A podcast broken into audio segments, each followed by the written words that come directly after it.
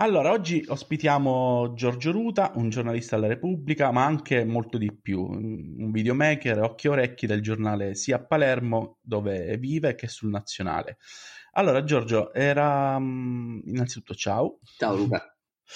Eh, mi piaceva fare questa chiacchiera con te perché da poco sei stato a bordo della Open Arms. Eh, hai raccontato le storie dei migranti e dell'equipaggio della nave che salva vite nel Mediterraneo. Sì. Sono... Eh, la cosa... Qua... Quando sei stato esattamente? Eh, da metà ottobre fino a fine mese, due settimane. Due settimane. Vabbè, la cosa diciamo intrigante è che di solito sei tu ad intervistare le persone, stavolta cerchiamo di intervistare, cioè ti intervisto io. E...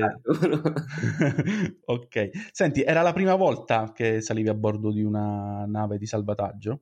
No, è la terza volta. Ero terza... due volte a bordo della Mare Ionio, che è la nave di Mediterranea, di una rete italiana.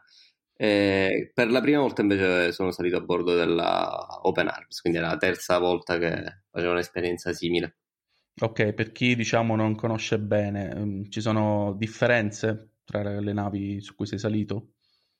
Mm, piccole differenze organizzative, ma più o meno tra le due navi, insomma, sostanzialmente non ci sono moltissime differenze. Eh, hanno storie diverse più che altro. La, la, Open Arms è una nave che nasce, diciamo, da, da, da una società di bagnini spagnoli, eh, mentre Mare Ionio è una realtà un po' più politica, che insomma, guarda a sinistra italiana, a parte dei centri sociali, associazioni. Quindi insomma hanno mh, una sim- realtà simili a livello organizzativo, ma a livello politico un po' differenti. Senti, quindi diciamo, essendo la terza esperienza, ti ha, è stata diversa dalle altre oppure comunque diciamo hai riscontrato delle, delle mh, sensazioni diciamo comuni? Il mal di mare è stato uguale. ok sicuro. Eh, poi devo dire, ogni volta eh, è diverso, cioè non... ogni esperienza è stata diversa eh, dal, dalle altre, ogni volta anche le emozioni sono eh, diverse. In questo caso con l'Open Arms, avevo, con l'Open Arms abbiamo fatto due soccorsi. Sì. Eh, e sono, per la prima volta eh, sono salito a bordo delle lance veloci con cui dalla nave si va uh, verso il gommone o l'imbarcazione in uh, difficoltà.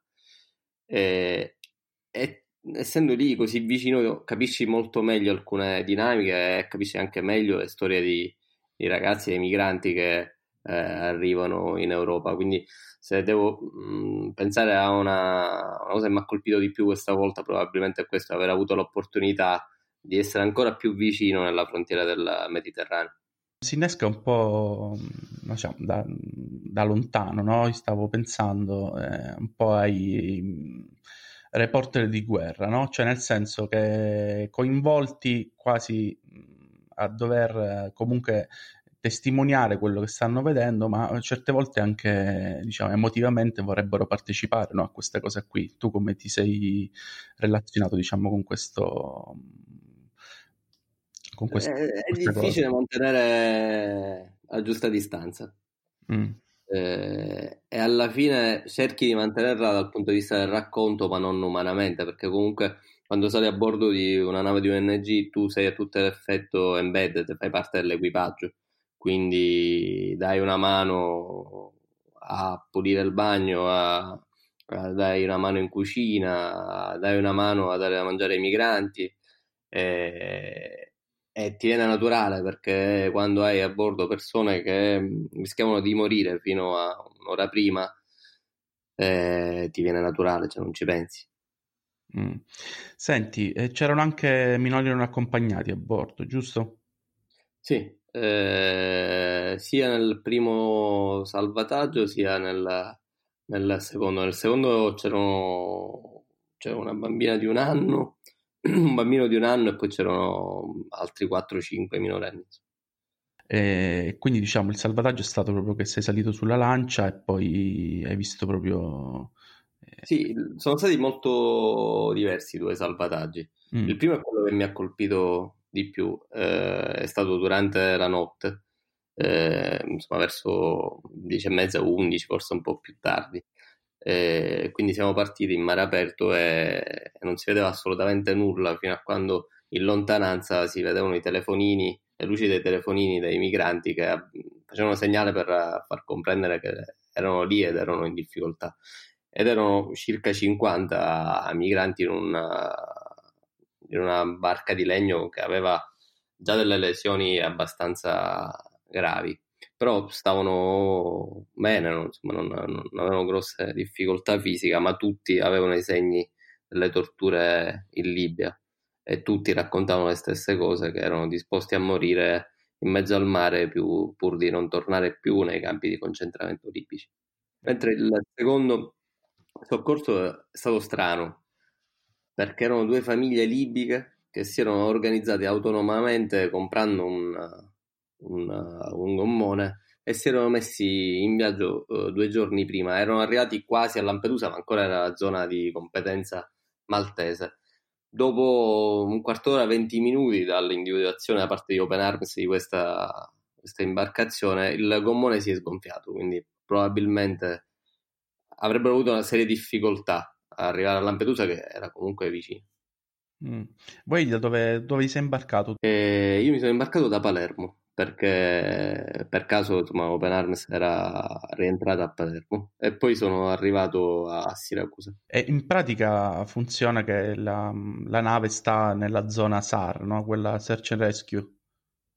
Sì, ci sono tre zone SAR che sono interessate al fenomeno uh, migratorio. E una è quella libica, che è quella che non viene riconosciuta eh, da, da, dalle ONG perché sostanzialmente la, la, Libia non è un porto sicuro. Quindi, insomma. Eh, poi c'è quella maltese che è molto estesa e, e quella italiana. Eh, L'Open Arms, per esempio, non ha mai oltrepassato, uh, non è mai entrato nella zona SAR eh, libica. Questo aiuta anche dopo nelle virgolette trattative con i governi per,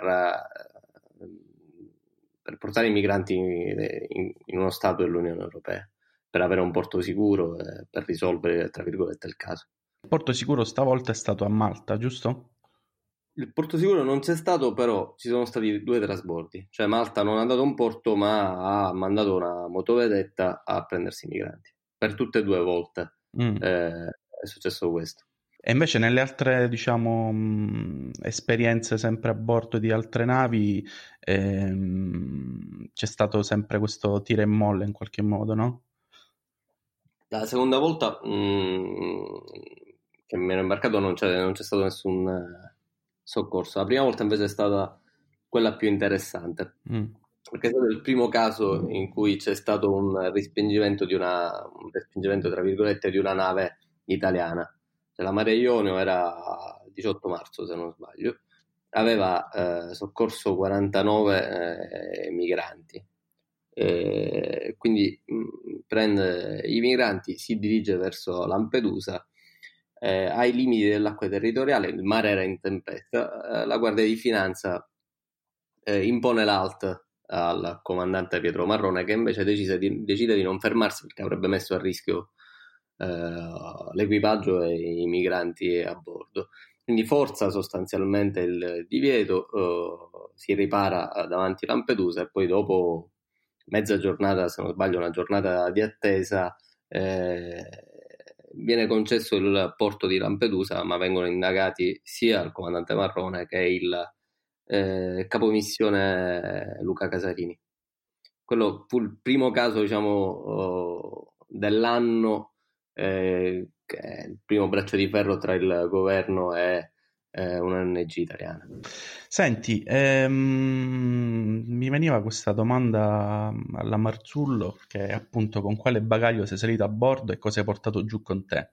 È bella questa domanda e ti ringrazio. Eh, sono partito un bagaglio pieno di paure, forse. Paure personali di farcela, non farcela, a raccontare un fenomeno così complesso e paura anche di non sapere, mi è capitato tutte e tre le volte di non sapere cosa poteva succedere, cosa potevi vedere davanti.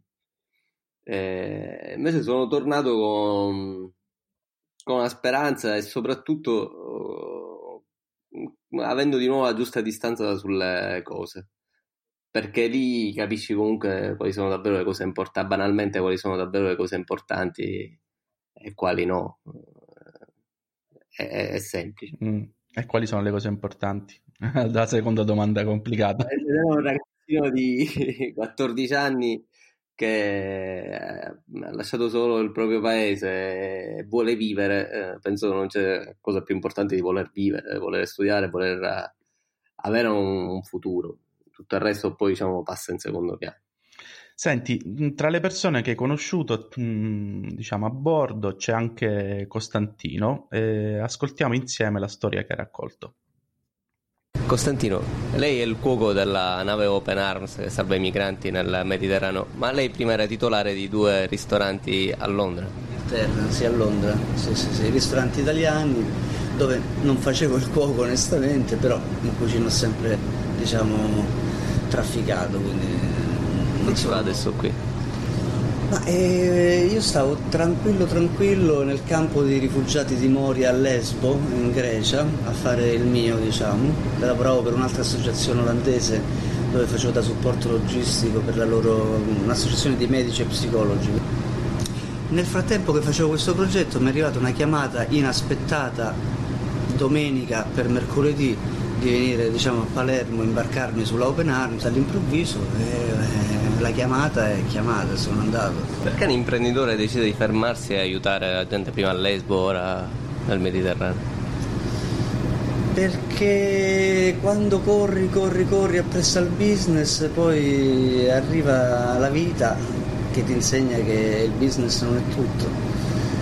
Eh, sono stato malato, per, eh, abbastanza seriamente per eh, un paio d'anni, ne sono uscito brillantemente, meglio di prima e, e questa esperienza mi ha, mi ha, spinto a riflettere fondamentalmente, mi ha spinto a riflettere e, e a cercare di, di fare qualcosa per gli altri, che poi in effetti la vita si risolve a mio parere ovviamente in, in quello che le relazioni umane che hai e, e quello che riesci se, se, sei uno che diciamo, riesce a credere nel Signore diciamo il tuo rapporto con Dio e con le persone che hai intorno quindi ho lasciato da parte la corsa the rat race la corsa dei ratti verso il, il denaro il potere tutte queste cosette qua e mi sto dedicando con tanta felicità a cercare di fare del bene agli altri. Gente comune, non eroi, no? Eh, chi glielo fa fare a queste persone? Ma ognuno ha, ha le proprie motivazioni. Mm, banalmente mm, belle brave persone, ma anche persone con i propri, i propri fantasmi, no? eh, le proprie difficoltà, con, voglie, con, la voglia di avere anche loro la giusta distanza sulle cose.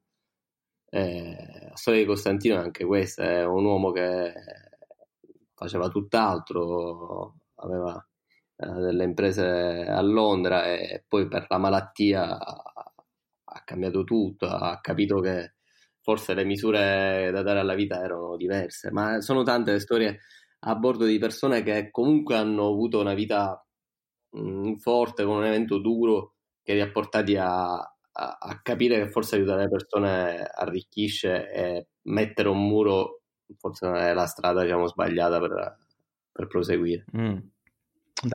Forse la risposta alla Marzullo pure questa. Senti, ma um, ho letto anche l'articolo su Samir che hai raccontato una storia appunto di un uomo che è in viaggio per curarsi addirittura, no? Sì, e non è una storia, diciamo, non è un caso raro, sono molti, molte persone che, che si mettono in viaggio per, per questo, semplicemente perché hanno bisogno di essere eh, curate. E questo ragazzo voleva soltanto essere curato perché era in Libia, lui era, eh, è libico, eh, è stato fermato in un posto di blocco e la milizia gli ha, gli ha sparato e quindi aveva una gamba maciullata, era zoppicante.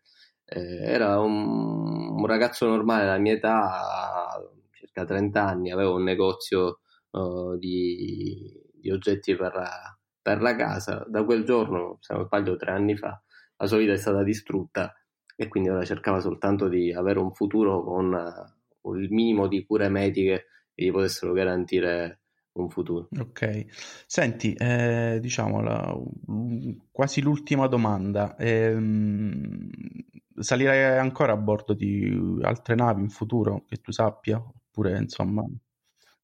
Che io sappia, okay. no. non lo escludo, però diciamo, spero nei prossimi mesi quando il mare sarà non calmissimo, spero di no. Ok, no, perché poi di solito invece tu ti occupi di cose più leggere, tipo processi di mafia, corruzione, cioè diciamo avendo base a Palermo, eh, cronaca politica. Se non sbaglio, hai fatto anche il, hai raccontato pure il beach tour di Salvini dal, dalle spiagge, insomma, quindi diciamo una grande varietà di, di eventi. Per fortuna sì, insomma, vario. Ok, però diciamo molto spesso racconti anche storie di vita, storie eh, che arrivano dal mondo del, del, sociale. L'ultima domanda con cui ci lasciamo è come si fa a raccontare, diciamo, il bene? Mm, non lo so, secondo me basta tenere le orecchie ben aperte e, e spesso le storie positive arrivano perché non ce ne accorgiamo, siamo circondati da un sacco di persone che fanno cose strepitose e, e non lo sappiamo.